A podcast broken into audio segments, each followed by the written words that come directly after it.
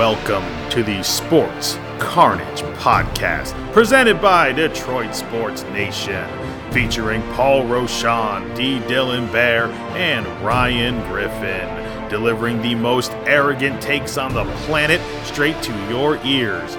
We don't promise to always be right, but we promise to act like we are.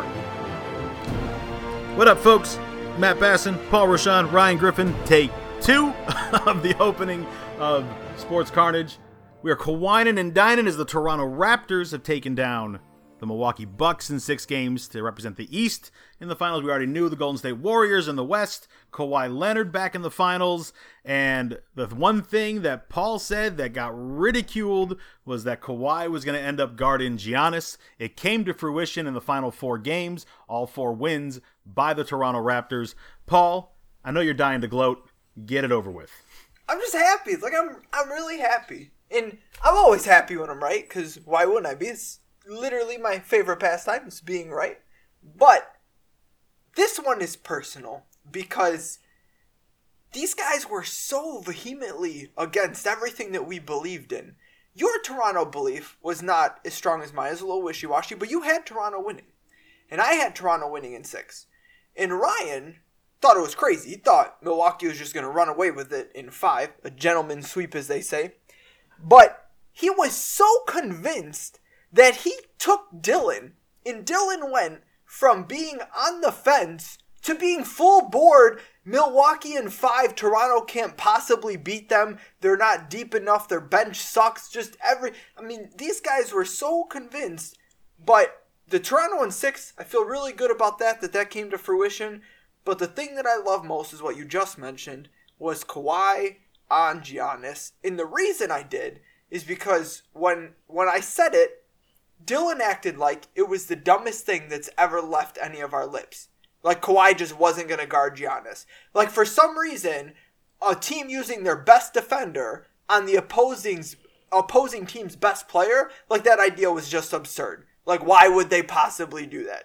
And then we saw why they did, because they didn't do it the first two games, and they sucked and they lost. And then they won all four games when they were like, hey, we should probably do this because Siakam probably kind of can't guard Giannis at all. And they did it, and they won the series in six. I will say, though, and I'll give a little props to the other side, this series was really, really close to going the other way.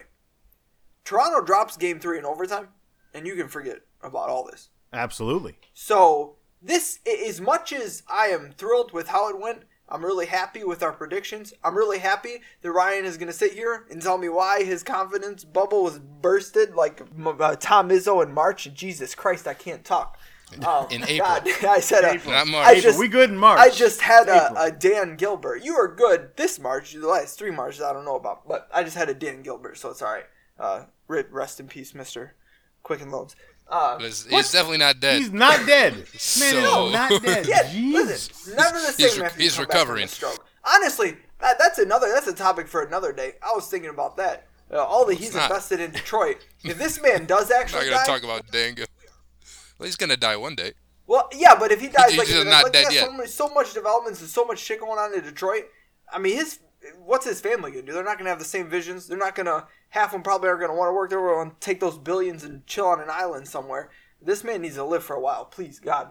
Uh, but no, I, Anyway, I'm, I'm really hyped about Ryan. the finals. Ryan, you were all amped for Milwaukee, rightfully so. They were playing great. I they was. dismantled the Pistons by 15 plus points each game. After blowing game one, coming out rusty against the Celtics, they dismantled Boston, who had championship aspirations of their own. And while game one was a comeback, game two was a laugher. They routed Toronto in game two. Oh, we What did you poker. see? I was all hype. What did you see in the final four games that just turned everything? Aside from uh, the obvious of Kawhi on Giannis, you're putting one of the best defenders in the game on a kid that hasn't proven it yet and is still getting better.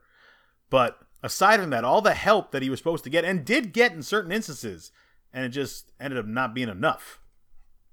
I mean, in a microcosm, obviously, besides Kawhi's brilliance, the biggest other factor of the series, because of course, again, Kawhi's the biggest, was the help that he got around him. Not even from everybody, just kind of from one source in particular. Uh, Fred VanVleet was money the last three, four games of the series. Uh, so we mentioned in the in in the first take that when Giannis and Kawhi were on the floor together, it was 445 to 445 throughout the entire series. Fred VanVleet was a plus 40. He's a bench player. He came in. Uh, what he shoot? 14 of 20. I think it's 14 of 23, 14 of 26. had to because Danny Green like couldn't shoot. from from the three point line. Uh, so yeah, Fred VanVleet went off the last couple games of the series, and then the Bucks didn't have anyone that did that, which was another main point uh, that both of you shared on why Toronto was going to win the series. So I do want to congratulate you on your accuracy. And this next part, it may sound facetious. I do assure you, though, that there are genuine compliments and adoration uh, when I do say that I am in awe that despite the 82 games of regular season evidence, the two playoff series worth of facts, statistics, advanced statistics, eyeball tests, whatever you want to throw on it, you disregarded that in the name of your conviction. And one of those biggest points of contention on our podcast two weeks ago that we did mention was the help that both Toronto and Milwaukee surrounded their superstars with. Right, I was adamant that because I had watched the entire season and kept my eye uh, on the numbers to a certain extent. I'm not an analytics guru by any means, uh, but I certainly know where to find those, and you know, kind of pivot my social media following to reporters and just people basketball journalists, if you want to call them, that uh, you know they, they dish out the numbers like candy and hot or like candy and hot cakes. I was gonna say hot takes. That's what I had when I said the Bucks were gonna win five. Um, but unlike both of you gentlemen, Paul Matt, I was not able to navigate my way through the asteroid field of non fictional numbers and empirical and analytical data to say that none of that mattered. This is how it is. The true I'm right regardless. I feel it in my gut. Just roll the ball out and let them play fashion that you gentlemen so expertly hit the nail on the head. And what really was a fantastically impressive evidence ignoring prediction that you guys had is absolutely spot on. Um, like I mentioned, the Raptors, the you say the third best player in the series. Uh, probably fourth, because another thing uh, Paul specifically hit on was Kyle Lowry, and he played pretty well in the series. But really, the fourth best player in the series was uh, Fred VanVleet. And again, coming off the bench, he was huge for the Raptors. Even when I think it was Giannis was on the floor and VanVleet was on the floor, the Raptors were plus is like plus 24, plus 25, something like that. So he had an impact every time that he stepped out on the court, especially in those last four games. And aside from Kawhi Kawhi, Kawhi doing Kawhi. what he needed to do. Yes. Uh, right, Kawhi and nine. Um, but aside from Kawhi doing what he needed to do to limit Giannis on the other end, and even when Kawhi didn't shoot particularly well, he was taking and making the big shots. Right in Game Six, it was the 0 7 from three, and then he hits the three real late, and then he goes one of eight pretty bad shooting game for him all around, but he stepped up when it mattered, much like in that game seven that they had against uh, against Philadelphia when he scored 41 points on 39 shots or something like that. Uh, but you don't really mind the the inefficiency if he gets it done when it matters. And that is when you do throw out the numbers. You do throw out the statistics and you just kind of go see who's who's ready to play ball you know in those final two minutes. And throughout you know the last four games of the series um, you know especially in game six when one team needed to win and the other team could still feel you know I guess, kind of good about winning because they had won three of the last four, but you don't want to play Game Seven on the road. Um, that's when the Raptors really showed that they were. Uh, you know, they're the, the cream of the crop in the East, um, and that they just wanted they wanted more than Milwaukee. They knew how to win uh, more than Milwaukee did, and that's where, at least in my opinion, the your prediction really came. Uh, your prediction really you know came to a head. For me, it was. I mean, I was in a conundrum because I do love being right, but I knew that by me being right, I had to deal with Paul being right, and Paul being right is a pain in the ass. But sometimes you just got to go with your gut. And while I think Gi- I think while Giannis is a phenomenal upcoming player, I don't think he's that great yet. When his go-to move is driving and making something happen, whether it's a bucket or an assist, and when you don't have a jump shot yet because he still doesn't really have one. He doesn't have a three point shot. I mean, excuse me. Uh, we're talking Ben Simmons doesn't have a jump shot, but Giannis doesn't have an out doesn't have really an outside threat, and Kawhi is. Uh, both phenomenal defenders, but Kawhi, the experience that he has as a leader of a great team, just being around and involved in championship winning teams, and then the guys around him, I just felt in my gut was a better advantage despite what we had seen in those 82 games and what Milwaukee had done because now you're in a tight series and it's matchup versus matchup for multiple games and who's going to do it better. You believed in Budenholzer, right? Budenholzen, something like that, whatever. Former Atlanta coach who won 60 something games before getting Yeah, bitch slapped yeah, by LeBron in the playoffs. Uh, I didn't. I didn't believe in him making the adjustments necessary, mostly because I didn't think he had the pieces to make the adjustments necessary. And he had some great pieces that stepped up and played big. You know, Middleton, for the most part, played pretty damn well in, in the series, better than I thought he would throughout the series, because I'm used to him disappearing in important moments. Uh, he had some help. In my mind, it just wasn't enough. And that's why my gut told me when I first saw the matchups, just the first thing came to head, I was like, I think Toronto's going to win this one. And so that's what, for me at least, led me away from the intelligence and analytics of the 82 game season. And the playoff series, but hey, it doesn't matter now. yep.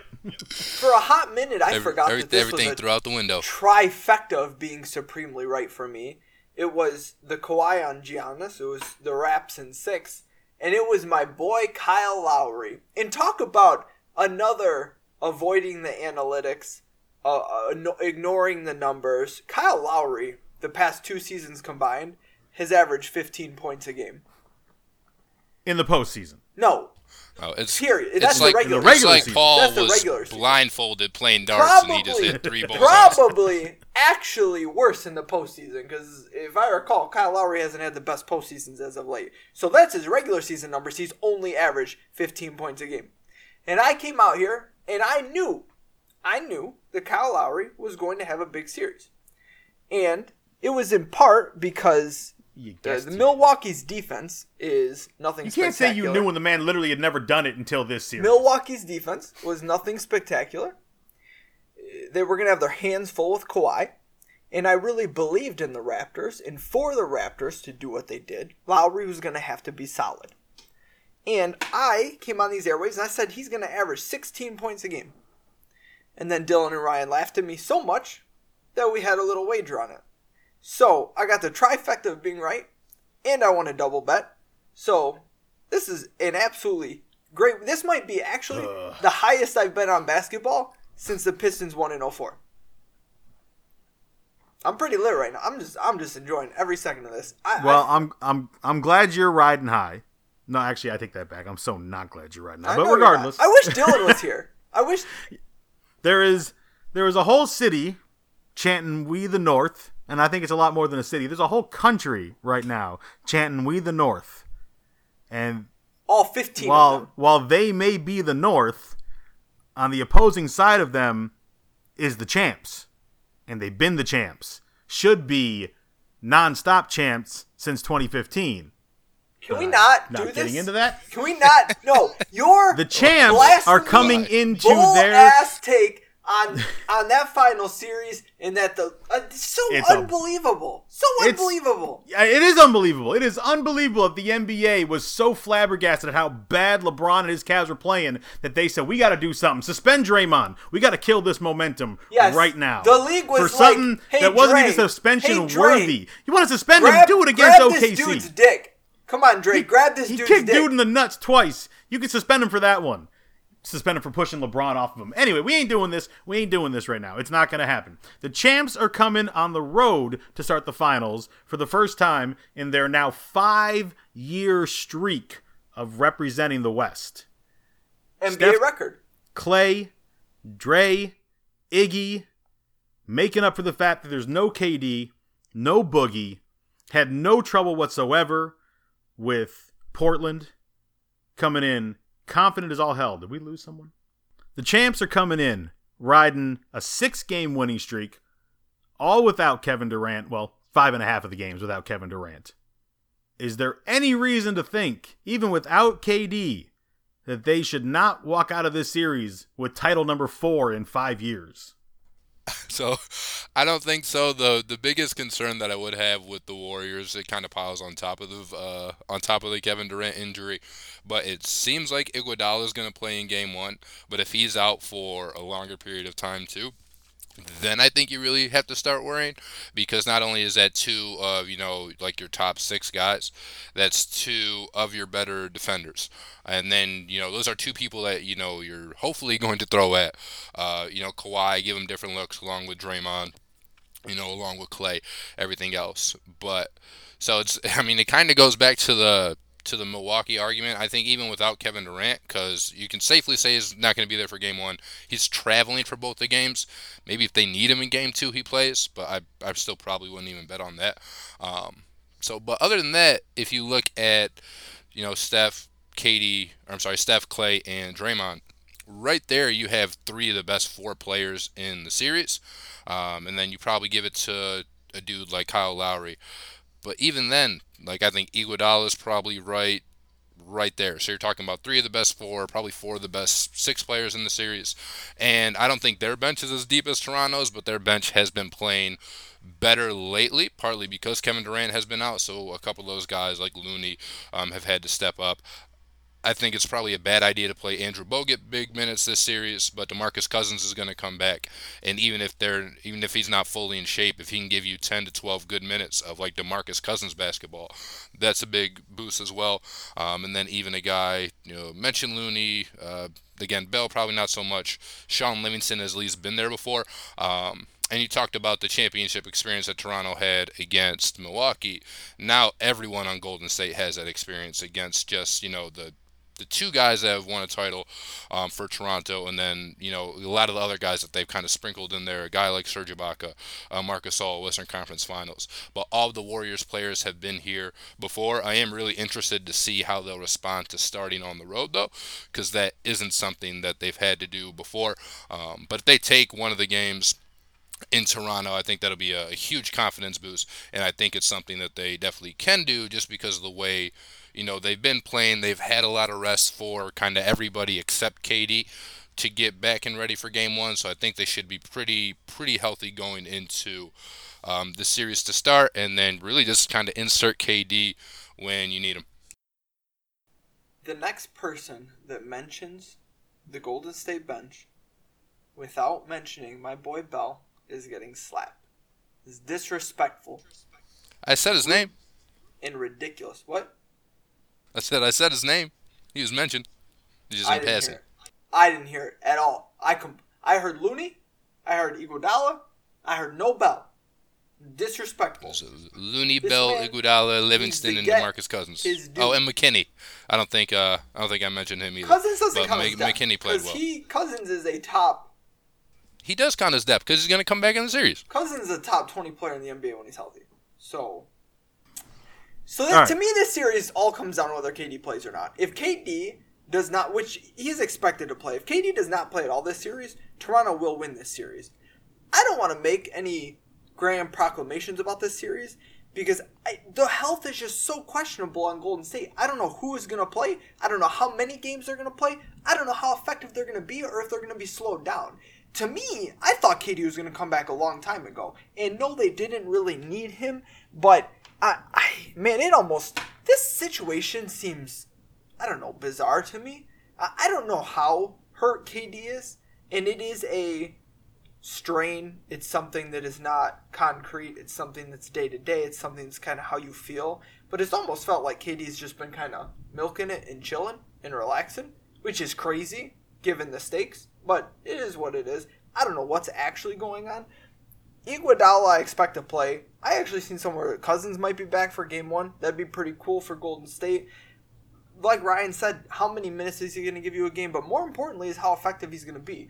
When healthy, Demarcus Cousins is amazing.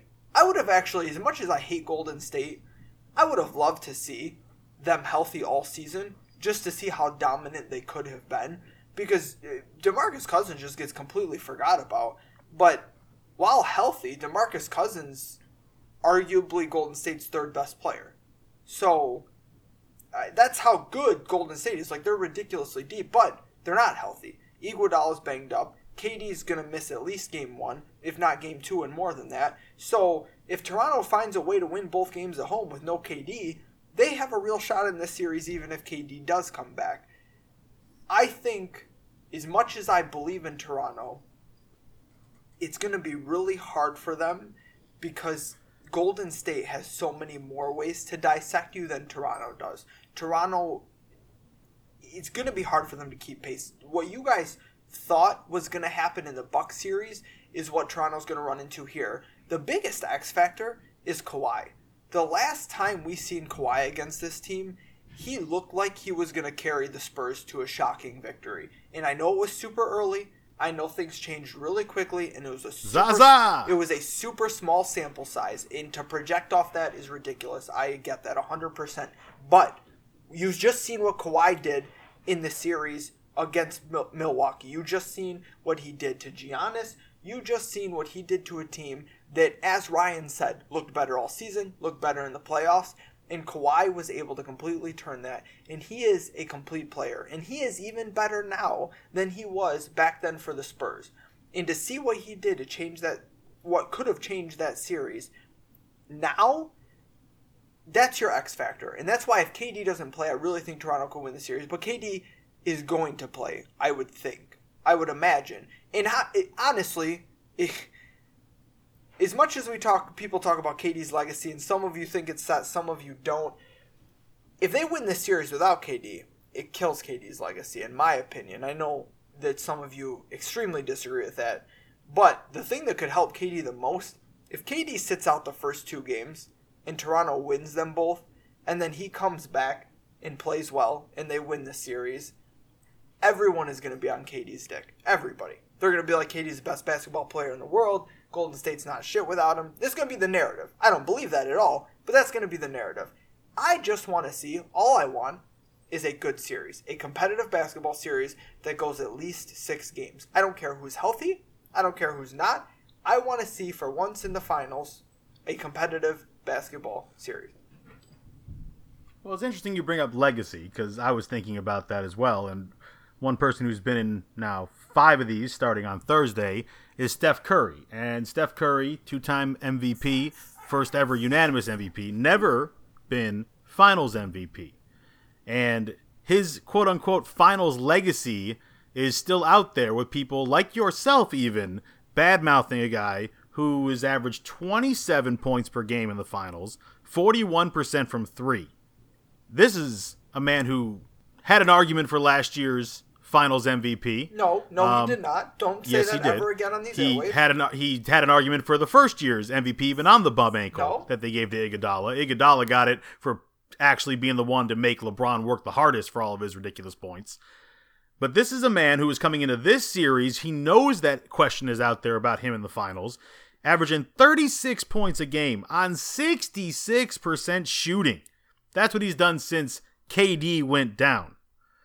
And this is a man that the Raptors haven't faced yet in their in their run to the finals. They haven't faced a guard that can do this. They've faced some big men who can do what he can do, kind of, but not anything like Steph Curry. And this is going to be my thing I want to focus on when I'm watching this series is Lowry is a damn good defensive point guard and he's going to have to make Steph work. How much is that going to affect Lowry on the offensive side, having to stick with Steph Curry on the defensive side? Because Lowry has played very well in these in these fi- uh, playoffs, all the way to this finals.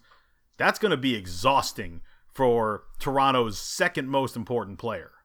I mean, I, I don't really worry about it so much from that end because it's not like Lowry has to go out and get 30 points a game. It's not like he has to exhaust himself on offense. That's not Toronto's game. That hasn't been his game. In his game, as you said, it is defense. He, he's not gonna. It's not gonna be a big shift. Is guarding Steph going to be a lot different? Of course it is, and he's gonna get torched. Honestly, you you said it best. Like this is Steph's chance. Steph has played an unbelievable. Play. This is his best playoffs. Steph has not had a better playoff run than he's had this year, and he's done it in large part without KD. Eh, The closeout games against Houston, this entire last series, Steph has been awesome, and he's been contributing not not just scoring. He's been contributing in pretty much every way that you can in a basketball game. Besides, obviously, he has his defensive limitations because he's about the size of me, and he goes against uh, extremely, extremely large NBA players. Not not easy to play defense. But Steph has played the most complete basketball of his career, in my opinion, this series, this playoff run. They need that Steph to win this series. Maybe more than they need KD coming back. Which sounds crazy, but all if you look in the finals, Golden State has struggled immensely when Steph has not played well, which is pretty much most of the finals, outside of last year.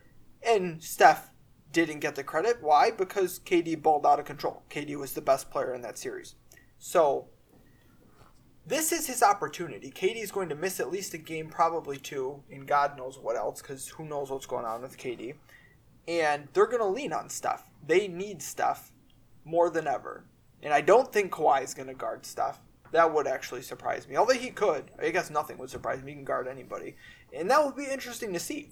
Uh, I would love to see that matchup, to be honest. If you have a guy like Kawhi on Steph, and you put Lowry on Klay Thompson, and KD's not playing, how does the complexion of that game look?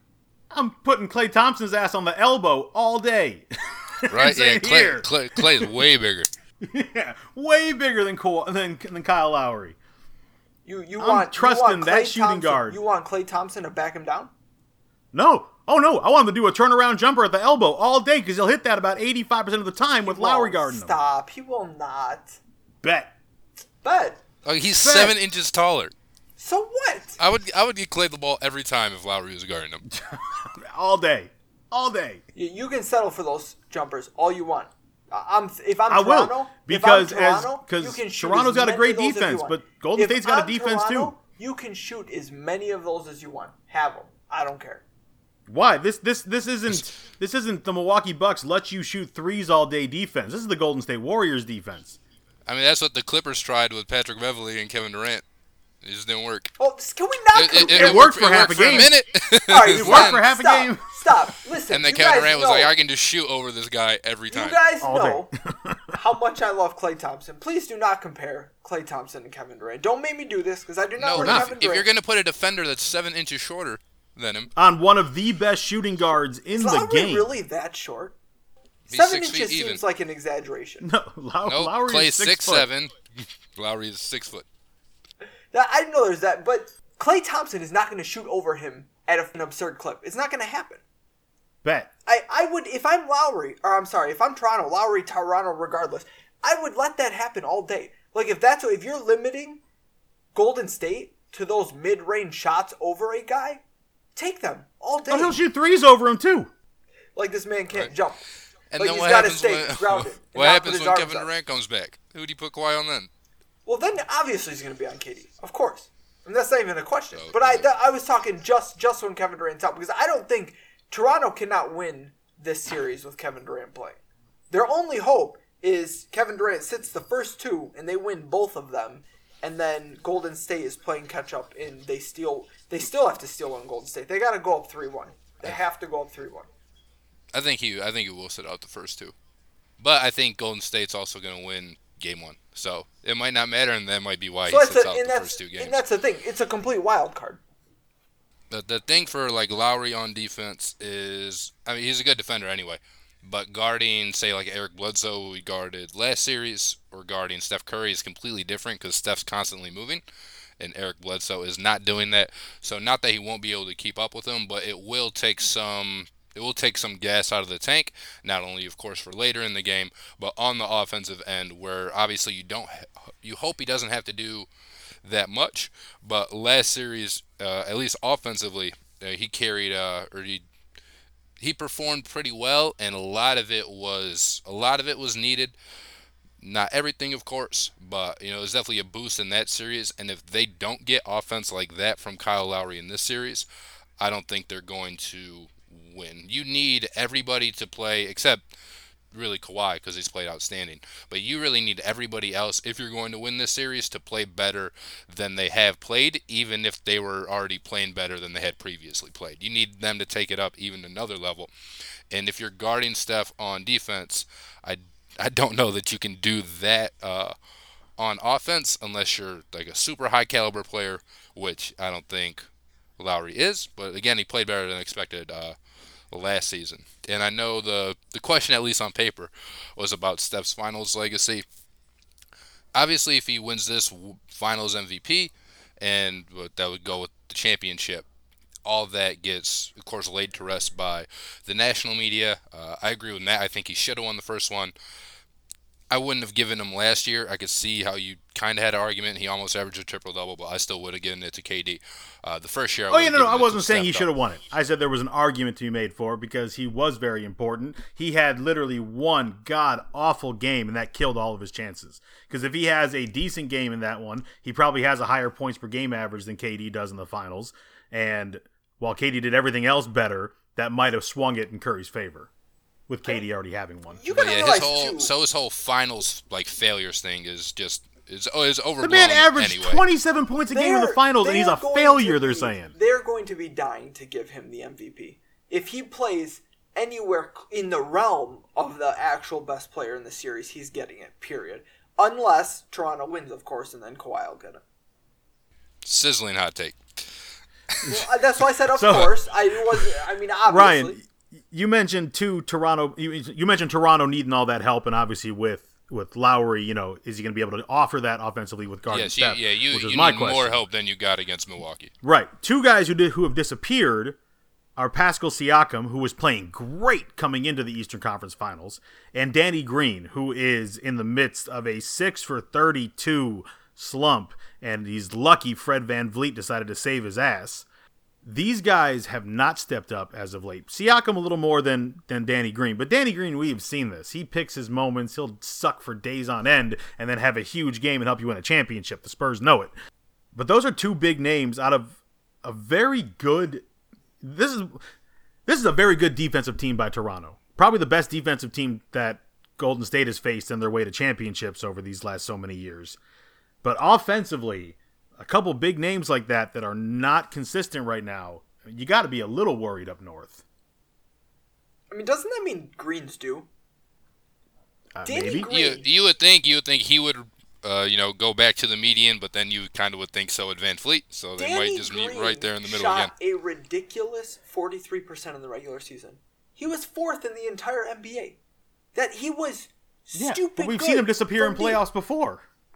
The playoffs are a different be- animal. The stress is different. Not I everyone reacts be- correctly. I would be shocked if he did not shoot at least 37% in this series. From three. So Yeah. I mean the thing with this series is your Klay Thompson's probably going to be guarding him because All right, Steph's not going to have to he's work a lot on a defense. Single, I'm sorry. I ta- he's Uh, not going to make a single shot. Actually, I take that back. right? Like you know, one of one of those revolving door of either KD probably won't get a lot of time on him, um, but Draymond and Specifically, just depending on kind of who they want to throw at, uh, I mean, who they want to throw Maybe at Kawhi. they, they might they might be playing or if doubling and tripling Kawhi. Eh. I mean, Klay Klay's got to be a guy you're going to put on Kawhi at certain times, and obviously so is Draymond. Like they, just, I don't know. I think they'll just let him eat, It's kind of like they did to, to Harden. like if you get yours, we can shut down the PJ Tuckers. We can shut down, you know, Gerald Green, uh, kind of whoever else they had on the floor. You know, and just let Kawhi go get his 35 and 40. Because we saw even Kawhi getting 35 and 40, they still were taken to seven games by Philly. Uh, and Kawhi played great really that entire series. But there's a formula to beat them. It's just the Bucks or the Sixers weren't able to do it. But if you let Kawhi eat and you limit the other guys, you know the offense becomes pretty stagnant. They're going to be pretty good defensively, but with the firepower that Golden State has on offense, uh, I don't think there's I don't think there's a whole lot of matching it there if you're not getting kind of every other guy involved like they were you know, even last series. But if you just let Kawhi go for 38, 40 points, um, you know, if you make them work a little bit tougher for it because you have a guy like Draymond or Klay or even KD on him, and he shoots 45, 48%, if you can limit the other guys, then I think that uh, then I think you kind of have a pretty easy series on your hand. I mean, it's what they did to and they're different players, different type of players, but it's what they've done to LeBron for you know the last two years. Is hey, you're gonna average a triple double in the finals. That's fine, but we're gonna make sure nobody else, you know, helps you. We're gonna let J.R. Smith run out the clock, right? We're gonna let George Hill miss free throws. We're gonna let all these other guys try and beat us because we know they can't. Uh, and they're Toronto's supporting cast is better than the Cavs was last year, but I don't know. It's just still, it still seems like it's a pretty easy strategy for them going into it to say, hey, here's what worked in the last finals with you know a, a player that was better than Kawhi, right? 2017, 2018. Uh, LeBron. I mean, even 2016. It's just the difference is obviously LeBron had Kyrie instead of no, not. um, and then 2015 too, where LeBron took over, but his his roster was just so undermanned. Um, so that's kind of been the f- formula for them before. It's now we have to limit the superstar. Is we're going to limit everybody else around the superstar because we know we have you know at least two superstars of our own, and then two fantastic players in Klay and Draymond. Just kind of let the well, let it take over you. See, this is why it should be interesting because Toronto's pieces around their superstar, I think, are better than the Cavs pieces as a whole were around LeBron last year for sure. You know, you've got a trusted, very damn good big man in Marc Gasol. I'm interested to see how he's used in this series. You know, you have a, a a very good regular season point guard who's starting to show that he can do it in the postseason as well the defensive side on both these teams, they're you know they both you know Golden State Warriors. What gets lost in their amazing offense is that they have been a very good defensive team throughout this run as well. And Toronto, you know what they've been able to show in these playoffs is you know they're a damn good defensive team too. And they have some big men that they can throw at Golden State. And you, Paul, you brought up Bell, and you know wanted to talk more about him. I think here's his chance because I think you're going to need a guy like Bell to come in and spell the other guys and body up Gasol a little bit and try and make Gasol work for things a little more. I mean, one thing you might see Toronto too do, you know, too, I should say, is go a little bit bigger.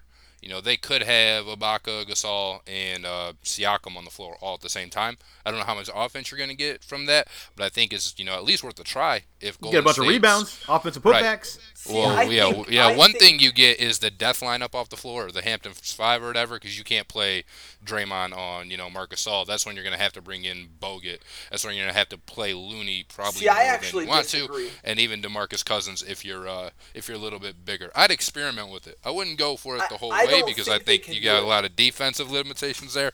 Um, but to just kind of throw throw a monkey wrench in what Golden State was trying to do. You got to do if something. You can get, if you can get eight to ten productive minutes just by like crashing the boards, um, and putting it back and maybe outscore them by six or eight when those guys are on the floor, and then send them back to the bench. Um, I think it's something that's worth trying. I don't know if it'll work, but it's interesting. It's what uh, Memphis used to do a lot before, but that was before Golden State was you know full power. See, I actually think the complete opposite. I, I think if they do that, Golden State small ball lineup will run them off the court. I don't think they'll be able to compete. I mean, they're not going to be able to move with them. Golden State will have so many open shots, and you go over to the other end, it, pack the post. I these guys aren't shooting. I, I don't I don't think I think that's Wait, who are you saying pack the post? Golden State. team you're talking about. Golden State. Um, play defense, pack the pack the paint, and box out. I mean, that's all you have to do, and they're gonna they'll run them off the court on the other end of the floor. I don't. I think that's. I think that's a recipe for disaster. I. I wouldn't. I mean, you could. I mean, you can't really it. pack the paint because Gasol and Ibaka can both shoot, and Siakam a little bit. But uh, yeah, I was. I say, mean, there's hey, there's threats if you're just going to stand down in the paint. A little bit. But I, all these guys, they had, you know, there's rebounding galore with that kind of lineup. I mean, Kawhi alone, Kawhi's, you know, the problem, the difference with him and Harden, you know, let Harden go off fine. He's going to get a bunch of points and not much else. Kawhi Leonard goes off. He's going to end up having 17 rebounds to go along with his 30 something points. That's a lot of other opportunities that he's going to be able to give to himself or his teammates. And then you throw Gasol in there, you throw Serge Ibaka in there, you throw Pascal Siakam in there. These are all guys that can get second chance opportunities for Toronto, and they're going to need all these second chance opportunities, I think anyway, because I think that even without KD, that the play is still on Golden State to win this series. I don't know if it'll work, but I think you have to at least try it. at least to mix it up a little. Yeah, I'm not saying do it for the game. You crazy? Absolutely not. But to give certain guys spells, you know, let them get a little bit of breather. Let Lowry get that breather. You know, VanVleet might be out there a lot just to give you know Lowry some spells as far as guarding Steph. Uh, throw another body at him at least, so that it's not all on Lowry. But there's some we got interesting matchups here and you know and, and, an interesting series finally not the same two teams at least in the finals for the first time in these five years one of them's still there for the first time since the celtics went to like 10 straight in the 60s i mean it's just a, it's amazing it is absolutely amazing what this golden state team has become over these five years from shocking everybody in 2015 because that was supposed to be the Clippers, I think. That was the year that, you know, CP3 and and Blake Griffin and DeAndre Jordan and all that was supposed this was was that the year that they beat um San Antonio? Wasn't it 2015 yeah. in the playoffs? Yeah. Yeah, that was it. That was their yeah, moment. They Chris got past Paul's San Antonio. This is seven. their championship. And then Golden State just ran them out the gym and ran their way to a title, the first one since the 70s, and they haven't looked back. And it, you know, you can hate them if you want. I love, I enjoy that. I absolutely enjoy the way they play basketball. The threes are a bit much. There's so many of them, but they have the shooters to do it, and they can absolutely do it. But they changed the game as far as a fast break being a layup, like the days of Showtime, to a fast break being an open three point shot, even if there's nobody there to get an offensive rebound. But they've made it work and have looked fantastic doing it, even before KD joined them. That's what you're seeing without KD. You're seeing that old style. I say old now because it's been five years, four years, but that was the style that Golden State played with and won with. It was move, move, move, move that ball around. The ball doesn't touch the ground. It's pass, pass, pass, open shot. And it is entertaining as all hell. They are not better without KD. I think they're a little more enjoyable to watch without KD in that sense. But KD is that insurance policy that, okay, we need a guy who needs to go get a bucket. There's Kevin Durant right there. I'm giving the ball to KD. I mean, it's just ridiculous. The people that say they're better without KD, I mean, that's just ludicrous. No, but they are a much different team. They are more enjoyable yeah. to watch. And what they do have is they have better flow.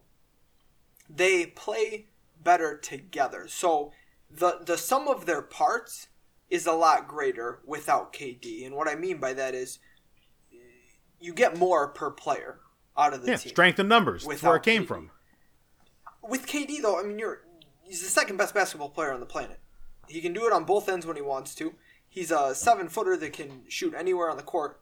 He's he can play in the post, block shots, steal the ball from you. He does it all. He's just a fantastic ball player. To add a guy like that to a team that's already absurdly good, and then try to say that they're better without him, I, you just you should never talk basketball. Just stop. it's ridiculous. And I've heard respected people say it. It's just the dumbest. It's it's hot take artistry, or it's just from a place of complete ignorance. Uh, mostly, I think it's hot take artistry, and just people don't like Golden State or don't like KD. But I mean, it is what it is. People are always going to say stupid things. It's because they keep winning. Are they thirty and one without Kevin Durant or something? Or when no. Steph plays and KD doesn't? Yeah, when Steph plays and Kevin oh, Durant does it, they're thirty and one. KD doesn't. Well, yeah, I mean, oh, yeah. No, numbers wise, win losses. Steph's apparently because KD important. is the third most important player on that team. But that doesn't mean he's not the best player, and that's what people get confused. Yeah, he's the best player, but I'm saying the, so. The reason they say that is because Golden State doesn't lose when, you know, in those kind of small sample sizes that they've had. It's not they just don't lose. They just keep size. winning. 30, 30 some games is not a small sample size. And I, even the playoffs. I mean, they absolutely ran Houston without him. Yeah, but Houston's mentally weak. We've seen that. They are. Like shame like shame on Houston for letting that happen. Like how like like you're going to give them everything they can handle when KD's on the floor, but as soon as KD goes down, you get mentally soft. They they are they even... are what KC, OKC used to be. They're the new OKC. Hmm. It's like it follows James Harden around. Well, hold on. Uh, uh, OKC made the finals and got swept. They did not get swept. They won. No, they lost game. in five. Because of the piss poor officiating. No. Literally, is no different. I'll tell you what. I, will tell you what. I think it was uh, game two though. They slapped the shit out of Kevin Durant's hand. They didn't get a call. Would have been up 2-0. Would have changed the whole series. Mm, I think it was. I think it was Miami Betty did win four for straight, cookies. Someone. They went to four straight, but they won two of them. No, I said Miami won. Oh, four in the straight, like series? in the series. Yeah, Did yeah. I'm pretty sure OKC g- won game one. Yeah, Yeah. yeah. Because Okay. game two, Kevin Durant got fouled the shit like out of him. Felt like this week. But And they never got it back to OKC because they couldn't win a game in. Yeah, they had the better record, right? Mm Mhm. Yeah, so they couldn't get it back to it still OKC. They, Miami two, took three, care of business at home. format? Two, three, dumb. two. I'm so glad they don't do that anymore. I- I'm glad because it preserves the Pistons being the only team to ever win the middle three. On the They road, did- you mean? They did it twice. What? You mean uh, on the middle three on the on the road? Didn't The they win the, team, cha- the the, championship in?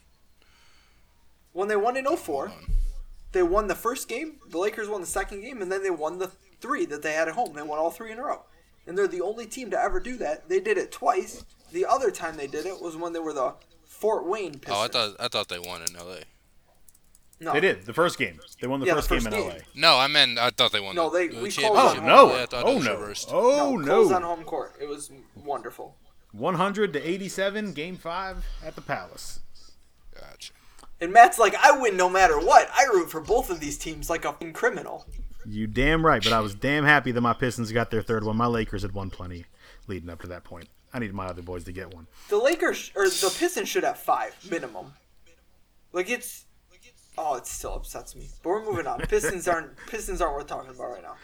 All right, so the Warriors are on five year streak, but there is a 35 year streak Six, going on right now. Is it It's six? 36 now. Yeah. Is it 36? Well, well, when Danny I mean, it depends on how the you look floor, at it's it. gonna be Because it starts in 1984.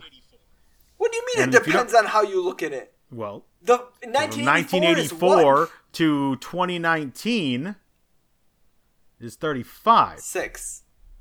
It's 36. Oh, you starting at zero. No, there's. I know you guys are bad at math. So there's 35 years separating them, but the Not first the point. the first year counts. So it's 36. If you don't know what we're talking about, Shaquille O'Neal, who started his career in 1993 with the Orlando Magic, has a streak that has began before he ever stepped foot in. Well, actually the second he stepped foot in the NBA. A teammate of his has been in the finals every single year since 1984, and thanks to Toronto and especially Danny Green making it this year, that streak is continuing from 1984 to 2019. Shaquille O'Neal has a teammate that is playing in the NBA finals, and most of them end up winning the finals as well. I mean, except LeBron the last couple of years. Yeah, last few years. It's Danny Green this year, right? But I mean, Danny that's Green this year. yeah, Danny Green this year. He played his rookie They year was they were with the they played together on the Cavs 09 2010. It's because Shaq was a whore. No, Shaq was not a whore. He became one at the end. Doesn't matter when you become a Just whore. a weird little bounce around after Miami from Phoenix to Cleveland to Boston. Well, I mean, obviously he played with Kobe and played with LeBron, so that's most of the finals right there. And then Yep. he himself was, of course, in the finals. He played with uh, like Robert Horry on those Spurs teams. I think he played with Dennis Horace Rodman Grant too. for one of those. Yeah, Horace Grant. So yeah, he's got a Yep, he's got Dennis a Rodman nice for one of those. he's got a John nice Salley, list. who gets forgotten. his uh so Who his the hell his is John next Salley? What? I you can't talk kidding. basketball anymore. You can't claim the But- Pistons anymore. You don't know who John Salley is. No, you are not allowed to reach that far back. This is against Oh, the you are allowed to reach that far. We're talking about something that's but started in 1984. Have- You don't I can who reach John that far back. is? We have children that listen to this podcast. You don't know who Do you really know Spider not know Salley who John is? Salley is? No, I know who he is, but that's not the Well, then point. why are you saying stupid? no, I said No, you were you not can allowed to say reach that who far the hell back. is I Lyndon said, we Johnson, Have, we have who is apparently on this list. He was list. the president. Uh, Who is Linton Johnson? oh, Linton. Linton. Linton. That- L I N T that I- O N. that I actually don't know. 2005 I've, I've never finals heard that for the Spurs. I guess. I've legitimately never heard that name in my life. Me either. I, Ryan. so my my big Nope. takeaway about Nope. this stat Johnson. That the team that beat the Pistons. It sounds like. Yep. that stat is like some fun uh, bar talk. What is the per- like? What is the point? What does it mean? It doesn't mean anything.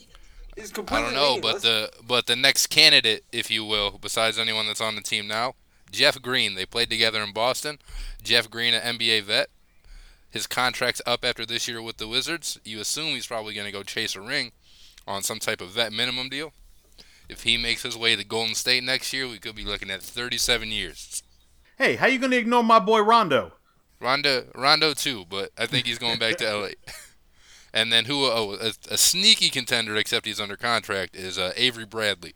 They played together on that uh, Wait, on what? that Celtics Oh. team too. Wrong Avery. I was like, what? Wasn't he coaching Even- Alabama? meant Ed- Avery Johnson. Oh no. Shit, Shaq might have played with him. yeah, but he ain't Seeing playing how no more. far his uh, seeing how far his, his streak goes back. Does it count? But- Does it count if they become a coach?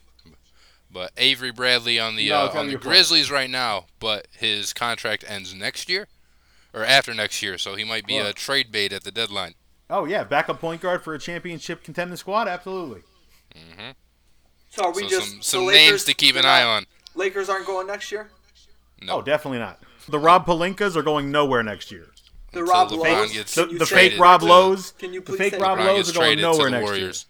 I I cannot legitimately. The first time I saw Rob Pelinka, I thought he was Rob Lowe, and I was like, I didn't know Rob Lowe was a Lakers fan. And then a graphic came up on the TV, Okay. and it was like, Okay, Lakers. A. general. Rob Lowe is a Lakers fan. he was there through like Magic Showtime period at the end of it and stuff. Was he? Do you know how old. I was when Magic You Showtime weren't. period was? You weren't. You Exactly. weren't. There was no how old you were because you weren't. Exactly. No, Rob Pelinka spoke to Rob Lowe the other day. Just take his word for it. Aw. Doing this man dirty. Smear Talked to campaign. Ronald Reagan too. Magic smear campaign. Ridiculous. How, how you gonna how you gonna lie to the Rock? I- Man, that made so me. we do not know that that was a lie. Like I, I honestly We do know Yes, that. we that do. it Did you did you Yes, read the do. story? It said right after like this is Paul? uh, no, nobody's familiar with that arrangement or that dinner. There is no screening of that movie for Kobe Bryant to It's see not. early Did you- enough you where Heath Six- Ledger is still alive. months. You clearly did He not later died six sent months before. You- There was no screening of that You for si- six months before it. It wasn't made yet. You clearly Right, weren't did they not not even Put done read together what I the filming it? movie yet. So his Heath Ledger's films, or I'm sorry, Heath Ledger stopped filming long before that. Like his scenes were done, and they released a select portion of the movie in a special viewing thing before that Knicks game. Like this is possible. We do not He's know that this is a up. lie. It is. It is plausible, and that is a Rob really Pelinka is specific, full of absolute crap. absurd thing to make up. Kobe has never come out and denied it. That is, you would think that Kobe would say, would be like, "Hey, man, that never happened."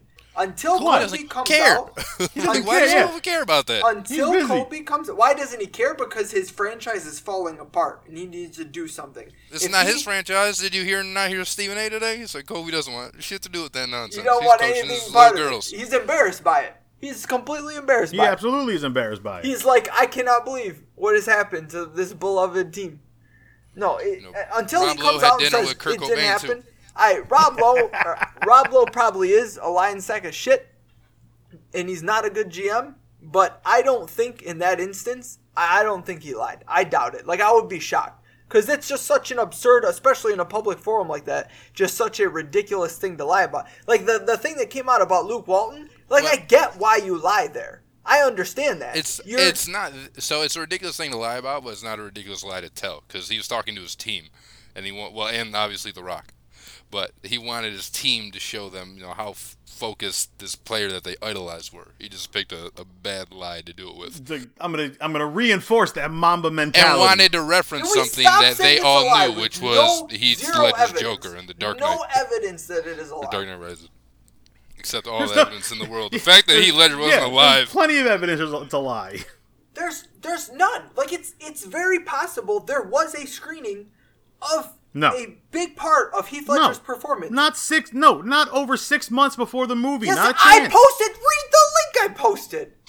it doesn't make it true. What do you mean it? It's a fact. What do you mean it doesn't make it true? It's literal fact. It's all hearsay. It's not hearsay. Yeah, Hearsay and- and is Kobe needed to be focused to beat the Knicks. That's the Hearsay other part of the is story.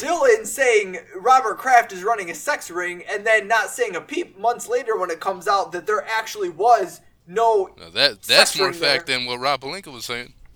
Do we? We never grilled Dylan on that. I, which I'm mad. I missed that. They came out and they said, "Oh yeah, there was no sex trafficking here at all." I want Dylan needs to apologize to Robert Kraft. I want public.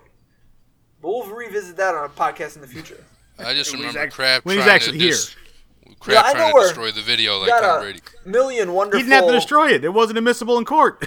a million wonderful NBA things to talk about, but I'm getting I need a little T- I need bit, TMZ to throw that in. a little bit basketballed out here, and I'd be remiss. We have to talk a little bit of NFL. We can take it any direction you guys want. We gotta NFL? Get, we have What the to hell? We get, have to talk NFL. Stop. We have to No. get a little bit of NFL in today because we are. You want to get NHL No, in? no, I no. understand. They're in the Stanley Cup Finals. NFL. You're crazy. We are 100 days away from the care. beginning of the 100th NFL season. Ryan, was this in show prep? I didn't see this in show prep. Nope. Nope. Come on. I don't think anyone got signed. Got nothing for I you, I don't think man. anyone got cut. No storylines. Nope. Got nothing. I mean Baker Mayfield and uh, and Odell Beckham Jr. yelled at Colin We've talked Cowherd so like much a week ago. basketball lately.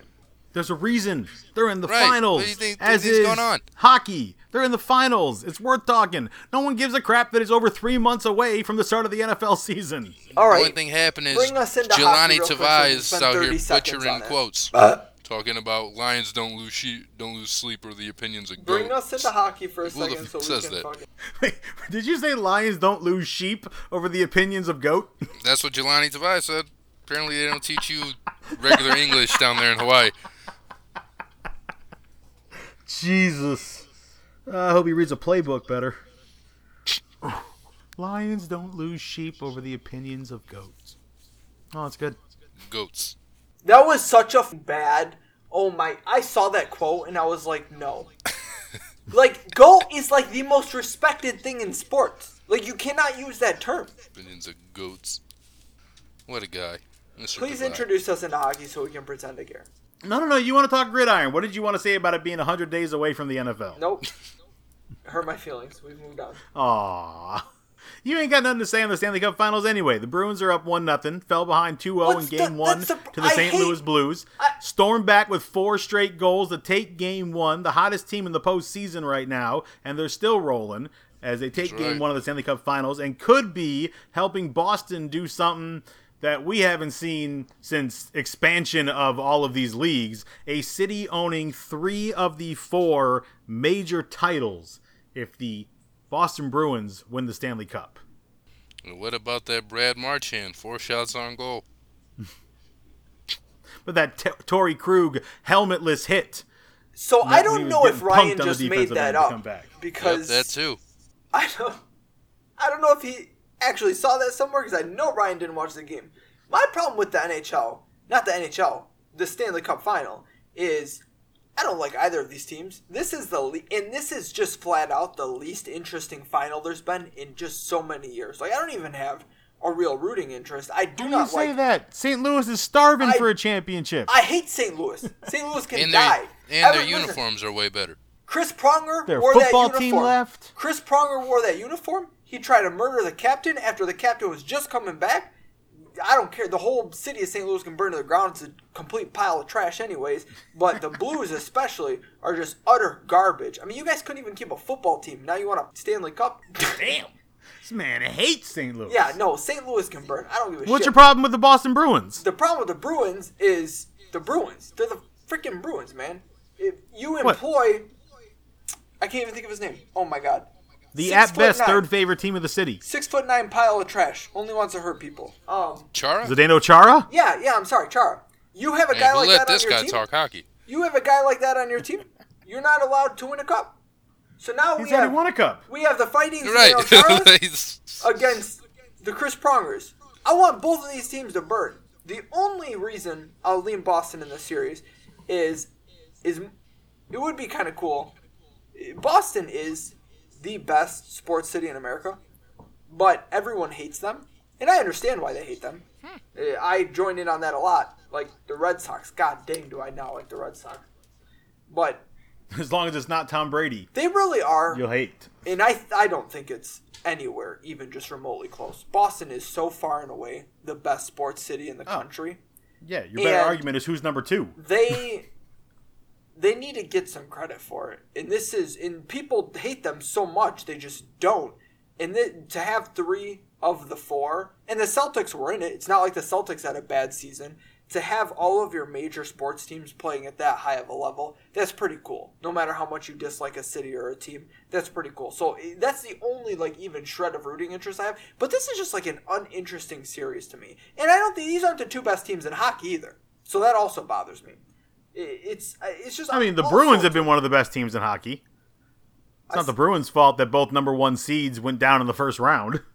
I mean, Tampa Bay, Calgary. I'm looking at you. I I, still think Vegas should have been here. I think I'm. absolutely not, agree. Not Vegas I got think. hosed. Not I think. We all know that they got just. well, they got absolutely hosed, against San Jose. They just got absolutely. They probably beat. Colorado. Actually, I don't even know if they face Colorado. That changes all the matchups It changes everything. Vegas goes on. NHL's weird, but Who knows who we are right uh, now? At I, least I on think the West. Vegas should have been here, and this and that would have been, I think, a much better series. But we'll see. I mean, the Blues have been hot and lucky, so uh, we'll see what happens. But just. I, I just, it's just so it, it, compared to the past couple years, you've had teams like Vegas in the final in their first series ever. You got the Capitals finally getting there after how long having. Ovechkin, The Blues one of haven't best won a cup. in league history. No one cares about St. Louis. They're garbage. okay, they don't count. They're trash. They don't deserve a cup. They don't deserve to be here. They haven't been here since like the 70s. And god dang, we're just gonna allow hand goals. There's no like, excitement for it. Jesus. Yeah, I Garbage. get my goalie some help. My man faced 37 shots compared to 20. Mm-hmm. I, That gets me That's a- thinking, though. that's- that's a what rough is the second best sports city in America right now? Who has that claim? right now. Yeah. Like over these last, you know. Well, that I mean, that gets into semantics of what you Decade. consider the the best. well, is no, it just well, no, because success, Boston's or- been the best in the last decade. There's no argument. Boston, or does yeah. it incorporate other things? Well, I mean, it's got to incorporate. You know, look, if you only have, you know, look, there's only few cities that have more than one sports team. But I would say, yeah, over success of the four major sports leagues. Who's the second best? I mean, San Francisco has a lot of championships. They got what? Well, kind of. three, I three mean- from the Warriors, and then Technically, the Warriors have, play in Oakland. Yeah, yeah. and the they have Warriors, what? Two from no, uh, two from the Giants. Do, Two or but do you put the them Giants? together, or Do would you put the A's? See, I as put the San A's in the Francisco? Warriors. No, they don't. They're Oakland. yeah. But you could just say the Bay Area, and you cover your bases as That's far as the size city. of a city. That's not a city, though. You can't. Nah, you can't do that. See, it's tough for that because the Warriors are the Bay Area's basketball team, so they do count for San Francisco on that point. But they play in Oakland, so do you count the A's who haven't done dick, or do you count the Giants who have? And then the Niners went to a Super Bowl. None I mean, of who's to a Super who- Bowl. who's the Raiders even haven't in done dick. contention for this? I mean, Detroit is one of the shining examples. Except all of our teams are complete trash. So obviously they're not here. And, But and they've been trash for 10 years, except the Tigers. Yeah, see, but if you go from like, I don't know, 2004 to 2013, you know, Detroit had a nice little run there between basketball, hockey, and baseball. You're never, you're never going to get dick in the well, football. even the even the football Lions. team had some good years. Especially if you expand to 14, they never won a playoff Cool. game, but they had some. You don't- watch- they were watchable. didn't win a playoff game. They you were don't get, watchable. doesn't count for success. They were watchable, which is more than I could say for a lot. But I, um, how many cities are even on this list? L.A. would I be, mean, except the- they've been trash. Didn't the Blackhawks win a couple? Well, no, then but the Cubs Kings- won one. Actually, I, I, I think LA would have to be number two almost.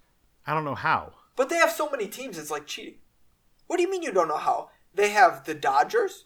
They have Who haven't who haven't won a championship? but they've been right there. They've been great. They've been great. They've been they've had like they have had Mm-hmm. You the have the Tigers Kings run. who won So a the cup. Dodgers have had the Tigers run when the Tigers were really good. The Kings won a cup. The Lakers are the Lakers. They've been in complete dysfunction, but the Clippers at least have played okay, and they have one of the best teams in football. that Just went to the Super Bowl. Angels have been in dysfunction. That's Anaheim. No, Oh, so that doesn't count. no, it doesn't count. Anaheim, LA doesn't count. Well, hold on. Oakland, San Francisco does. Hold on a second. Because you know the Angels used to be the Los They Angeles called- Angels of Anaheim. They are called the Los Angeles Angels, aren't they? no, not anymore. No, they're just. I think that they. Oh, you know what? No, they are now. That's right. They are the Los Angeles Angels. But they play in Anaheim, which is 45 minutes away, by the way, for those of you that don't. That's only because of LA traffic. No, no, no, no. It's like 45 minutes without traffic. Nah, it's No. like it's like it's just I 30. made that drive at 6 o'clock in the morning, and there was not dick for traffic. Which part of LA were you in? If you're coming from Beverly Hills, yeah, it's going to take you. I was actually coming from uh, Pasadena. You're coming from Crenshaw, it's No, not was taking you coming from long. Pasadena. Pasadena's not LA. It's 10 minutes! Stop it! It's right. It's it is LA. Stop it! Don't don't do that. The the people that have not familiarized with SoCal, not have any idea. But Anaheim is not LA. I don't care if you call them the LA Angels, but it doesn't matter. They suck. You have the Dodgers. I don't know why we're even talking about the Angels. They're just garbage. They have the best player in the league, but that's it. Literally nothing else. Where's Chicago on this list? You have the Blackhawks Oh yeah, that Chicago. had a bunch of cups. So Chicago would be The the, Cubs won a won a championship. You're automatically disqualified if you don't know what an NFL quarterback is. Where's Dylan? We need to get him riled up. Oh, such he'll, good. he'll he'll chime in. Oh, he will. When Jay Cutler, when Jay Cutler is the best quarterback in your franchise's history, it's probably not good. It's, it's, it's not a good look. Not good. Definitely not a good look. I didn't. It's like no one's even competing for this. It's just so. It's so far and away Boston. Like no one is even Oh yeah. For that's it. what I'm trying to think. Who would be second? Like New York, New maybe. York Giants got two Super Bowls. So, in a The couple Jets have years- had a couple AFC Not championship not in ten runs. years though. They only have one Super Bowl in ten years. Yeah. The Yankees haven't done anything in the last No, decade. it's not New York. Just nobody. It's there's no competition. Boston's just hoarding everything. Honestly, the team that has the best claim does not have an NFL team, and that's Toronto. And Toronto has a What? soccer team, a really What? good The one. Blue that Jays you guys haven't done don't care anything. about. Yeah, Toronto hasn't won anything. They haven't won, but they're winning. They're they're competing. Their baseball team was good. They suck now. The Maple Leafs are good. Obviously, the Raptors are in the finals, and their MLS team wins constantly, which I know you guys don't care about, but it's they kind of have a football team. I mean, I would legitimately take Toronto sports scene over most cities in America. NFL just racist. Yeah, I don't So know is, is is Texas Rangers to Dallas? Uh, yes, I was. Yeah, Rangers are. Yeah, Rangers are Dallas. So you got the Mavericks. Stars, the haven't done anything. Cowboys. Mavericks were forever ago, but I Yeah, guess their only you can count champion it. is the Mavericks, and the Rangers got close. They they Mm. went and lost to San Francisco. Yeah.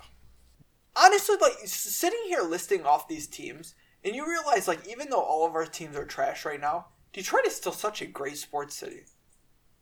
And we have the college teams to boot. Like, we have two, Oh, absolutely. two elite, elite colleges.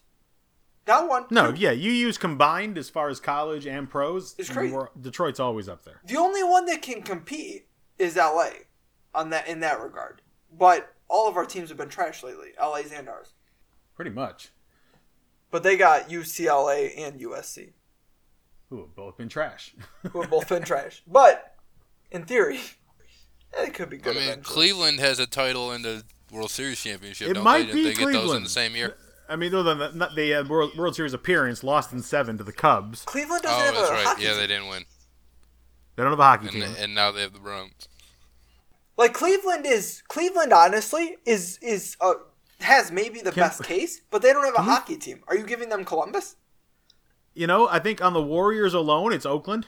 they have to be number two. like, like I'm trying to think of a city that Oakland has doesn't just have a three, football team. just just like, like three or four championships in the city You over can't. this like if they're all from one team, it doesn't count Why? Miami has they have two more 'cause the overall rest of their still. teams suck. because one team does not make a sports city.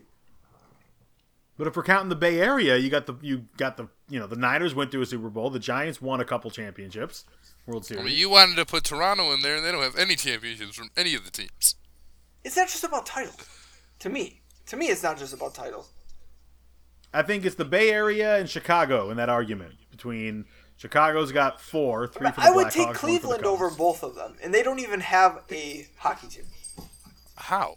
If How you, you have one four, championship over four? and in the last ten years, the Bulls have at least been relevant. They haven't won or been to the finals, but they- they were close.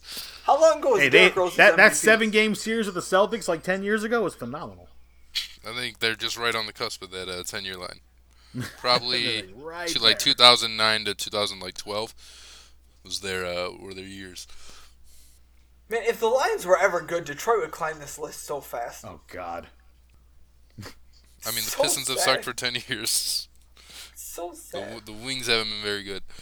Yeah, the Wings have the sucked for playoffs. about The. Wings are going to be fine though. Like the Wings will be good. The. Tigers have sucked for what four years, five years. five years now. Yeah, 2014 on, really. Tigers and Wings, I have confidence that they'll both be good.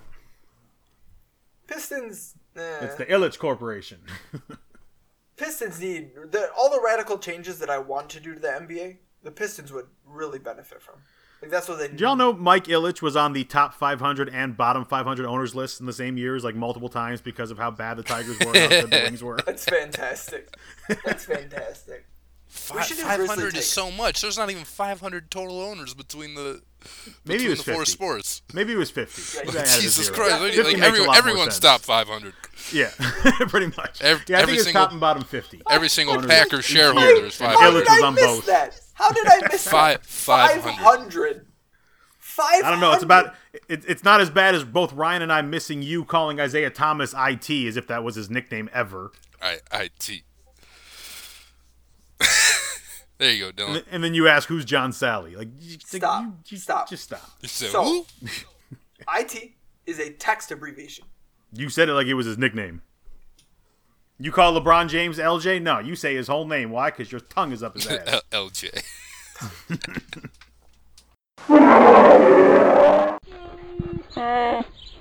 All right. Well, despite Paul's bitching and moaning about how this has been too much basketball, our Grizzly takes are all around basketball. So, to start us off, we're going back a decade. You can only go back 10 years. Your most enjoyable for you, just for you yourself, Paul Roshan, Ryan Griffin. Which out of these last 10 finals has been your most enjoyable to watch? I mean, I like seeing LeBron lose a lot. Uh, Hold on. What is our time? so frame? as ten years. uh, decade, te- last 10 finals, not including this year's. So, you know, 2018 to 2009. and, and there's no limits. Like we can use any of the finals. No cop out Any- bullshit like you're doing. No, with the no other one? cop outs. All right. No, you can't use this one. Uh, no, I mean, yeah, it's probably 2011 because that is a series that I didn't expect the Mavericks to win. Uh, and then they did, and the Heat had the epic collapse in Game Two. Once they were, I'm sorry, when they were up 1-0 already, and it was fantastic for me. Uh, I believe they were even up 2-1 in the series, and then they just lost three straight games. And man, I was never so happy to see LeBron play so bad. Uh, and at the time, I had created a Facebook page because I love doing that for my man's Brian, the the custodian cardinal.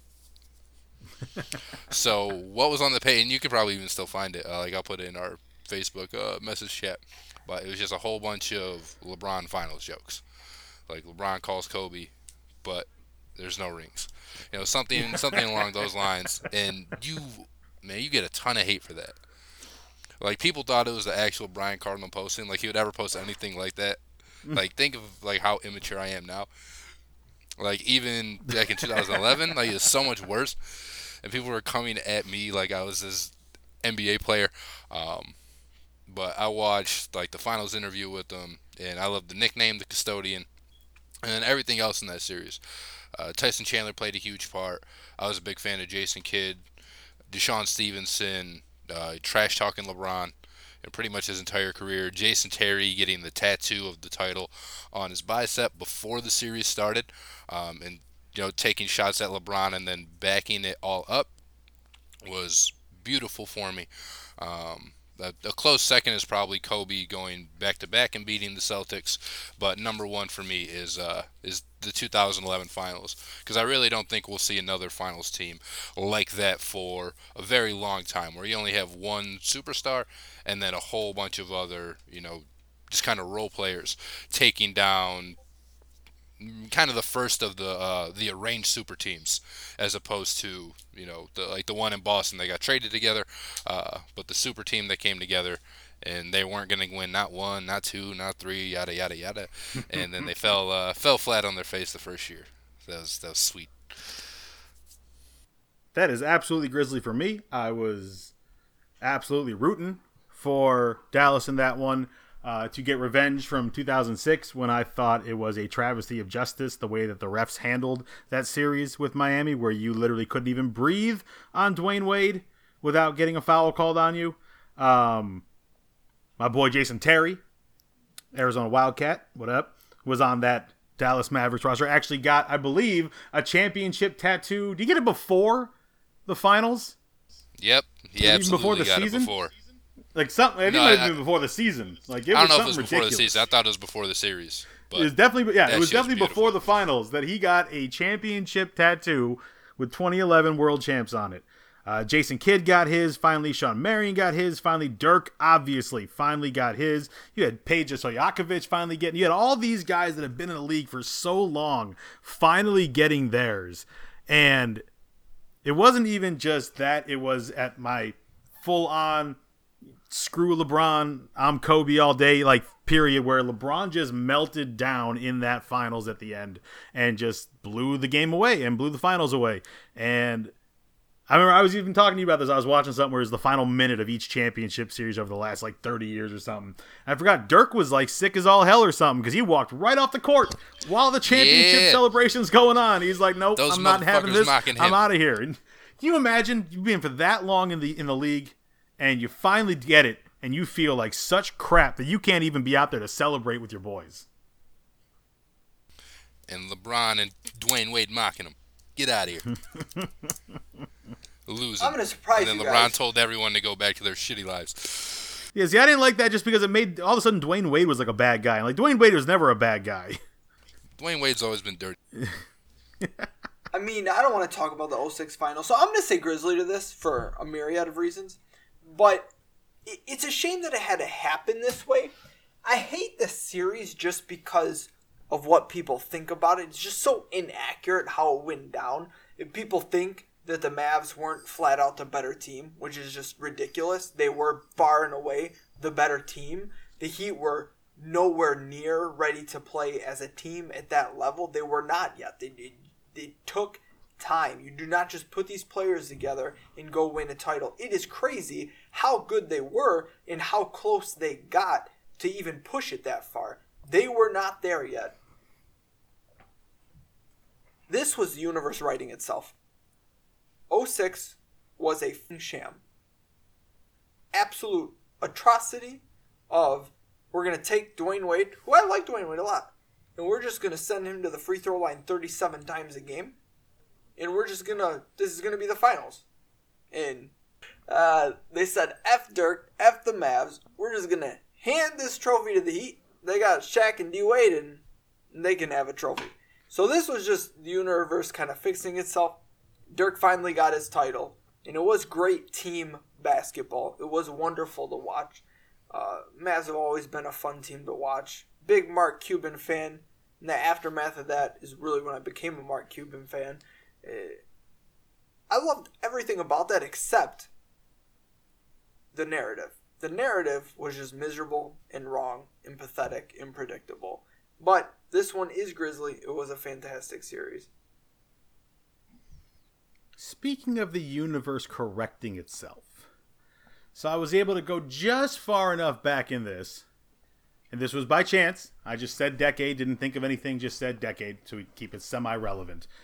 But my boy Kobe, one of the greatest of all time, stuck in this miserable hell of crap teammates in Los Angeles after 2004 up until 2008 when the greatest of all time in everything that is considered basketball, Jerry West, helped us out one more time and sent Pau Gasol to Hollywood. And in 2008, they run up against the Boston Celtics, and Pau was not ready for KG. KG was ready for his championship. And Boston took LA to the woodshed, especially in game six, 131 to 92. And I will never forget that because it hurts me daily. 2009, my boy Kobe balls out like 35 points a game, destroys Dwight Howard in the finals in five games. Lakers are back on track.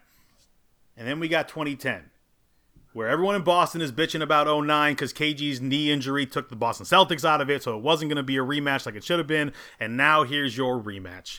And it's Kobe and the Lakers, KG, Ray Allen, Paul Pierce, and the Boston Celtics. And it is NBA royalty up and down. Every commercial, everything was taking advantage of these two teams. You got Magic and Bird, you got Russell and Wilt, all this stuff they want to show you, and it's always Boston, Boston, Boston, Boston, Boston. The last two teams, last time these two teams faced off in a seven game series, 1984, Larry Bird gets his revenge on Magic Johnson for the 1979 championship, Michigan State over Indiana State.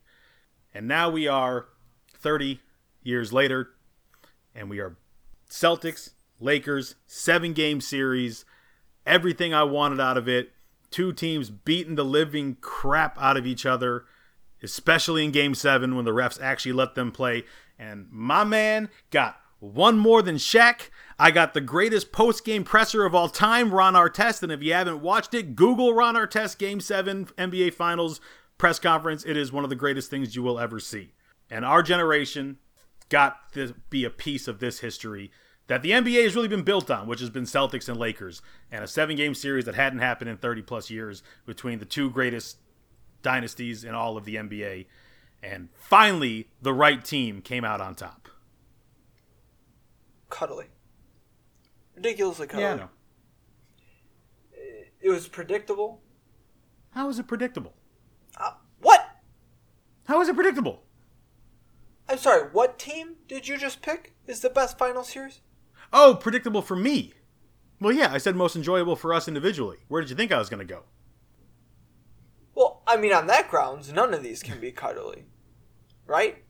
But Right. I'm going to say cuddly. Grizzlies for all. I'm going to say cuddly as hell. because that series was a sham. Kobe's a bitch. and they did not deserve to win that series. I don't know why you stopped going to the paint, Boston. That was Grizzly for me. I was happy to see Kobe get five, one more than Shaq. Tell me how my ass tastes. Yeah, and that obviously they played two two finals in three years. But wasn't that the finals where LA blew a game after winning after leading by like 25? No, that was in 08. That was Ah. game four in LA. Gotcha. Yeah, that was uh that was crazy. But I enjoyed seeing Kobe. Another one. Kobe's al- al- always been one of my favorite players. And as much as I loved Dwight Howard the year before, and the fact that they beat LeBron to get to the finals, it was kind of disappointing seeing him go up against the Magic. Even though I did love that Magic team, because I wanted him to get his revenge back on the Celtics because I thought the Lakers were going to win in 08. Um, you know, obviously they don't. As Paul just said, teams don't come together the first year and win, except for the Boston Celtics that did just that. Um, but it's just another excuse for LeBron, which is fine. But regardless, that uh, that Kobe finals was beautiful, and that's uh, I think that's another year where I wanted to see Kobe and LeBron in the finals. And Remember the Nike puppets? That. Mm-hmm. Those are my favorite commercials. Oh ever. god, the Nike puppets were amazing. Damn Oh, it, LeBron! yeah, the you just couldn't get Uh, there. yeah, the Nike puppets were all a were all a ploy to get them in the finals together. Um, but Kobe's talking about my five championship rings. Each one represents one of these cookies. Um, they just eating them in LeBron's face, and like Kobe's walking somberly through the uh, through the house, and then when he gets to the next room, LeBron's not in. He's just confetti everywhere. So those are beautiful, and that series gave us those commercials. So that's uh, that's absolutely Grizzly. Paul's As talking. I can't hear predictable a thing. as I said Matt's was, mine is going to be even more so. And I. It's 2016. Uh, And I know, I already know Matt is going to hate all over this. But I- don't, I'm not even going to go in depth on it. It's simple. It is one of the best final series I've ever seen, period. Is the only, as everybody well, knows. yeah, it was scripted. It should be. Uh, Stop, stop. As everyone knows, this is the only final series that a 3 1 lead was blown. Every single game. that happened. Every single game down the stretch was hype. And you got a player in LeBron James, obviously the best basketball player in the world, but demonstrating just how absurdly dominant that he could be. Leading every single player in all five statistical categories.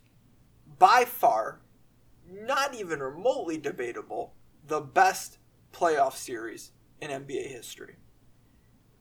It was just watching, I mean, you just, you watch history unfold every final series. A champion is being crowned, of course. But that was all time. And you add in everything else, taking down the 73 win team that broke the Chicago Bulls record, most games in NBA history, coming back to Cleveland and doing it there. The incredible moments in that series, from the block to Kyrie's shot to Kevin Love's surprising defense to the role players stepping up at key moments, that series had a little bit of everything the comebacks, the storylines, the absolute best player on the planet showing just how good he was. It, it, everything came together, and it was that's as good as I've seen the NBA since the early 2000s. That one's cuddly. I didn't enjoy it. I didn't enjoy the comeback. I didn't enjoy Draymond getting suspended. And I just didn't want, obviously, the Cavs to win that series. But I've been a bigger fan of like three or four guys on the Warriors at that point than I was of uh, of LeBron anyway. So it was a great series, but personally for me, it was not fun to watch. It's cuddly as all hell. It's absolutely scripted. You suspend a man for getting stepped over by your freaking goat who had no business being suspended for game five. And in game five, Andrew Bogut suffers a season ending knee injury in the second half, which killed the momentum that the Warriors had because he was a huge part of them taking a 3 1 series lead. Killed your momentum.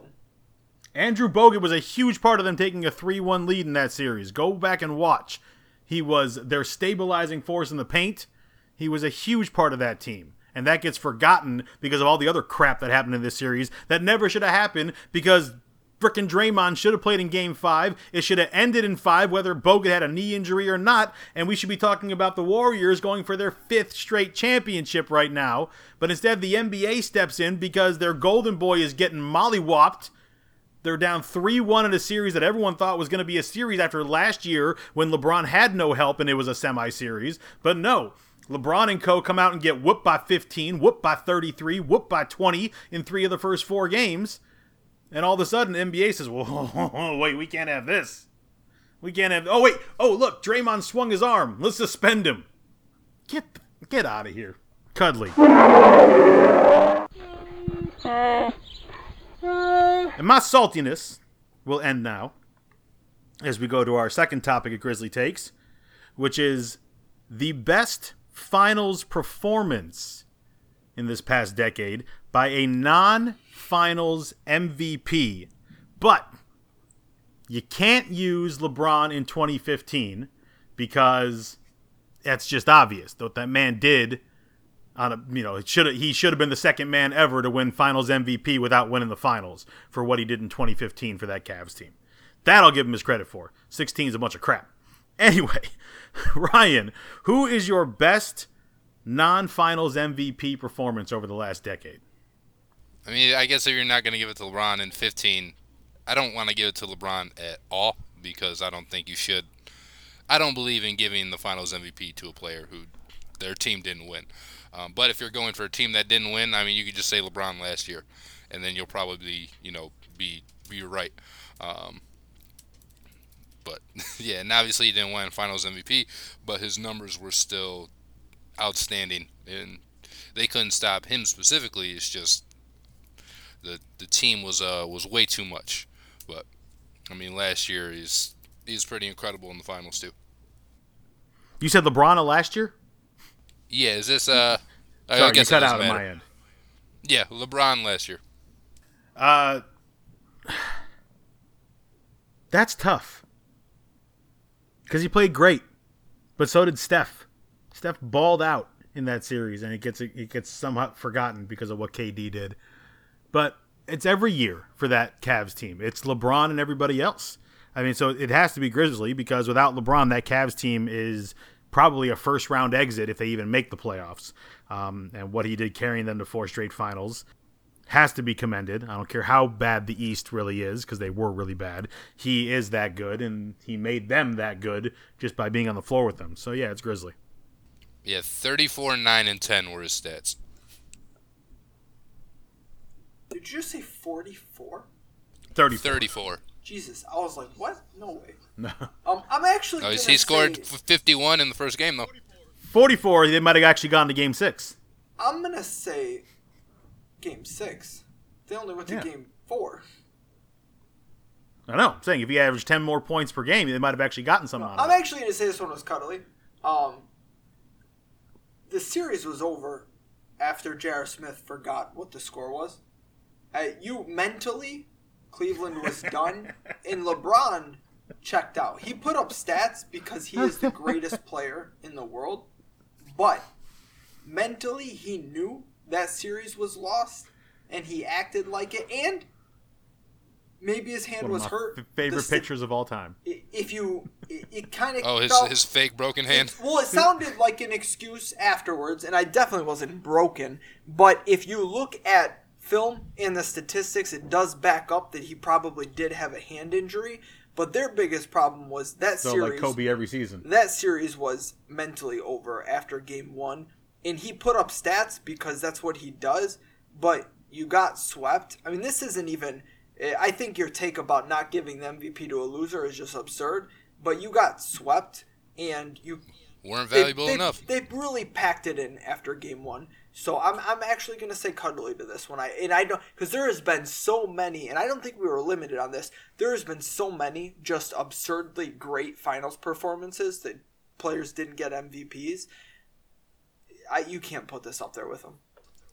This is the the great like the great like find another final series where a player played that well and didn't get MVP or even for loss for that matter.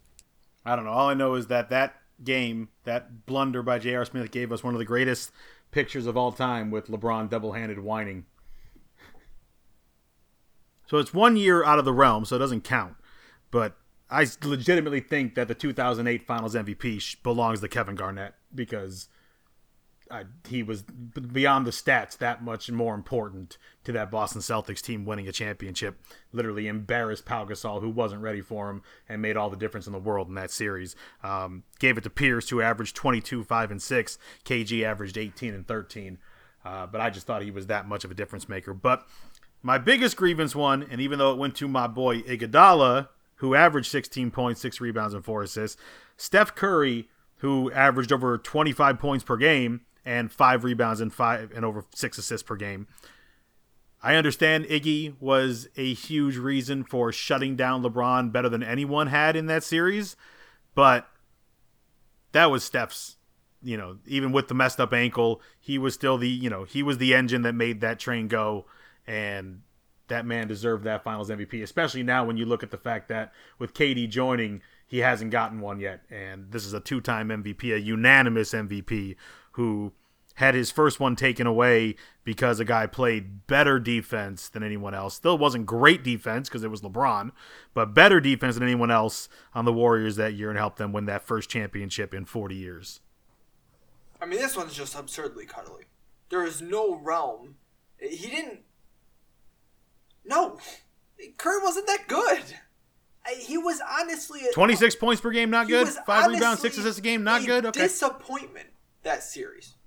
I would love for my starting point guard to put up 26, 5, and 6 a game. Yeah, I mean it's I, I don't know what Paul's talking about. Uh, it's Grizzly true shooting percentage 59, uh, uh, uh, effective field goal percentage 55. Uh, I think you already read it off. What was it? 25, 6 and 7, 26, 5 and 6. Uh, very it's it's almost a crime that he didn't win the Finals MVP that year because Iguodala held LeBron James to 36 points, 13 boards, and 9 assists. My man's just came on here and said that LeBron should have won that MVP, I- and then is gonna turn I didn't around. say he should have won it. No, not you. I think the player who won Matt it should have won it. Matt did, Oh, and then is gonna turn around and be like, "But Steph, man, Steph, If you're giving it to the winning team, which you are, you give it to their best player. And their best player was Steph Curry. yeah, Steph should have won over Iguodala. Be gone. you guys, the biggest reason that yours are cuddly is kind of recency bias.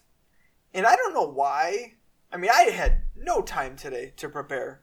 And I was like, this answer is easy. But I'm sure that if you guys dug even a little bit, you would find plenty of performances to MVP, to non MVPs that eclipsed anything that you guys have discussed today. The number one, far and away, is Jerry West in 1969.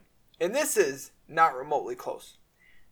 This dude averaged 38 points a game. 38 points a game. And they didn't have a three point shot. He did that without a three point shot. 38 points a game. Seven and a half assists a game and still came down with five rebounds on top of that.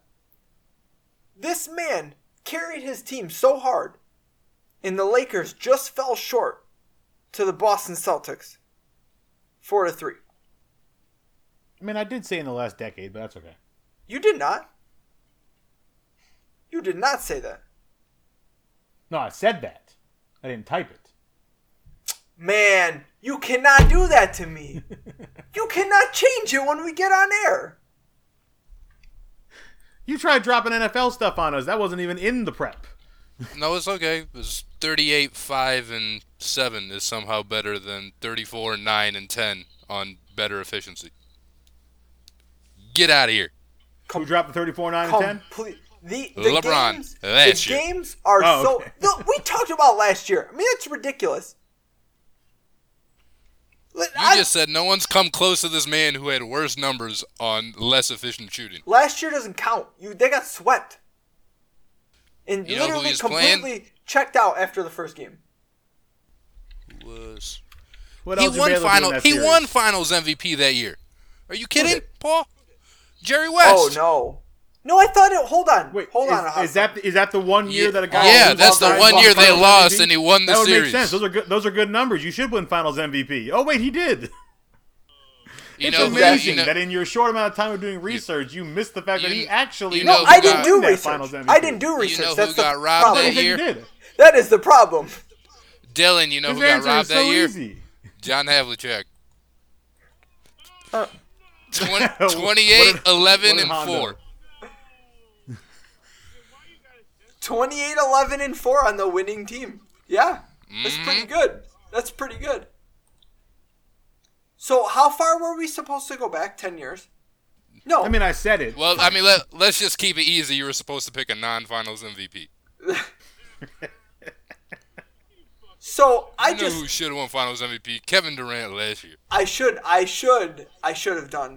I should have looked up literally anything, but I just knew Jerry West had like the greatest fucking losing performance. how prior did you find the numbers without finding that he was finals MVP? Oh no, I looked up his specific numbers after, but I just all literally all I looked up was the 69 finals numbers. I didn't look up like anything about it. I just disaster, complete disaster. No, I'm sad. I'm really sad now. Why did Wilt Chamberlain only average 12 points? 12 points and 25 boards. All right, I gave I gave Ryan shit for using someone that got swept. But a gentleman sweep does not count. They still won a game, so it's okay. We're good. Didn't you say it counted earlier when we were talking about Oklahoma City? No, no, that's different context. Different context. Completely different context. In this context, it's completely different. Now, Matt threw a curveball out there. Earlier, he did not give us a time frame. He did not say the last decade like he did just now. So mine goes back a little bit further, but it was this millennia at least. It was in the 2000s. And mine is Allen Iverson. And a lot of people are going to hate on this because it was extremely, extremely inefficient. What? I understand that. I know that it was an inefficient finals for Allen Iverson. I know that he shot less than 30% from deep. Jesus. Allen Iverson single handedly carried that team to the finals with zero help of any kind. The third best player on that team, the third best player on the team was Eric Snow. Think about that Goddamn for a right second. it was. The third best player on that team was So- Eric Snow. Think about that for a a, second. floor general. There is there was one player that the Lakers had to worry about. One. One player. And he still dropped 36 points a game. You're crazy. Mutombo averaged 17 and 12. And Saying that AI had no help. that's your number 2. Yeah, he averaged a double double. What do you want from your number two? He was also like 70 years old at the time. He was old. He was I, he was 34. probably like 35. But I, but I was told last week 33 wasn't that old. So there's a, a whole It isn't in a whole, freaking a whole bunch of inconsistencies. depends on it depends on what your game is. 2019. If you if you just gotta box out and catch a ball, you can do that till you're old. It's fine. It, de- it depends on what your age is. If you're 33, you're old playing basketball. Who said that? Ryan Me? did. what do you mean? No, we weren't talking about Iggy. We were talking about Shaun Livingston. Yeah. Shaun Livingston looks like he's Matt 50. said 33 isn't So- that old. No, it's now not. 34 is a- a spry- he looks, chicken. he looks and like he got he's, four years off. He looks like he's 50. But anyways, so he's really, thir- you know, 29. for Allen Iverson to put up the points he did, to make that had to. even somewhat competitive when he was the only guy that they possibly had to key on, and to give us one of the all-time great finals moments, stepping over Tyronn Lue, which is wonderful in a game one victory that absolutely nobody saw coming. It, it was a losing effort. They got waxed by the Lakers. He was extremely inefficient, but you could not find many other players in league history that could have put up the numbers that he did and play with the heart that he did against that team. I mean, they had less than zero chance of that being a competitive series, and I was extremely impressed by what he did. They had more guys average double digits than the Lakers did. The Lakers only had two guys average double digits. But that is uh as wildly cuddy, cu- cuddly, cuddy, wildly, wildly Kid Cudi. 28% from I mean, put- Paul might as well be man on the moon with takes like this. But the man who did win Finals MVP, Shaquille O'Neal, averaged only three less points, so it was 36 to 33, 10 more rebounds, 16 to six, and Shaq even somehow What managed the to hold average on? What more does Shaq? assist. What does Shaq have to do with this? Shaq doesn't have anything to do with this. He's the, he was the Finals MVP. But that's not the question. It's not that Allen Iverson should have won the MVP over him. It was best performances by a non-MVP.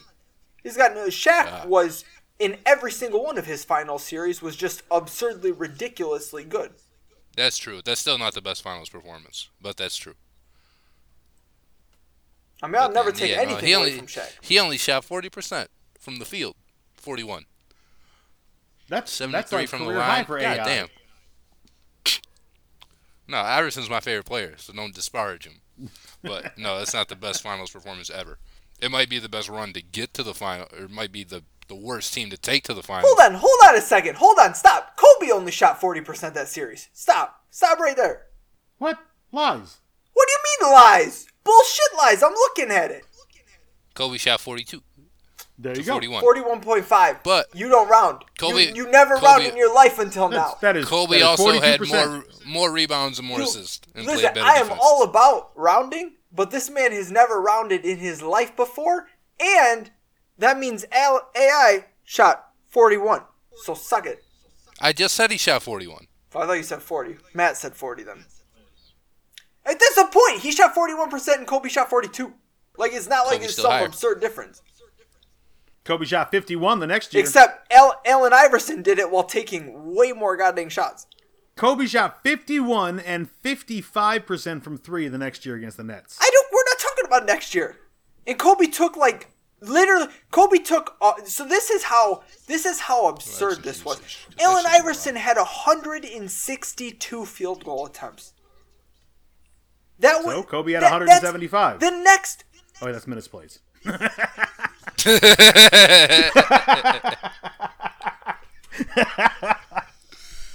I was like, damn, that's a lot of shots for a four game sweep over the Nets. Allen Iverson. Allen Iverson took more shots than the next three players on his team combined. Combined.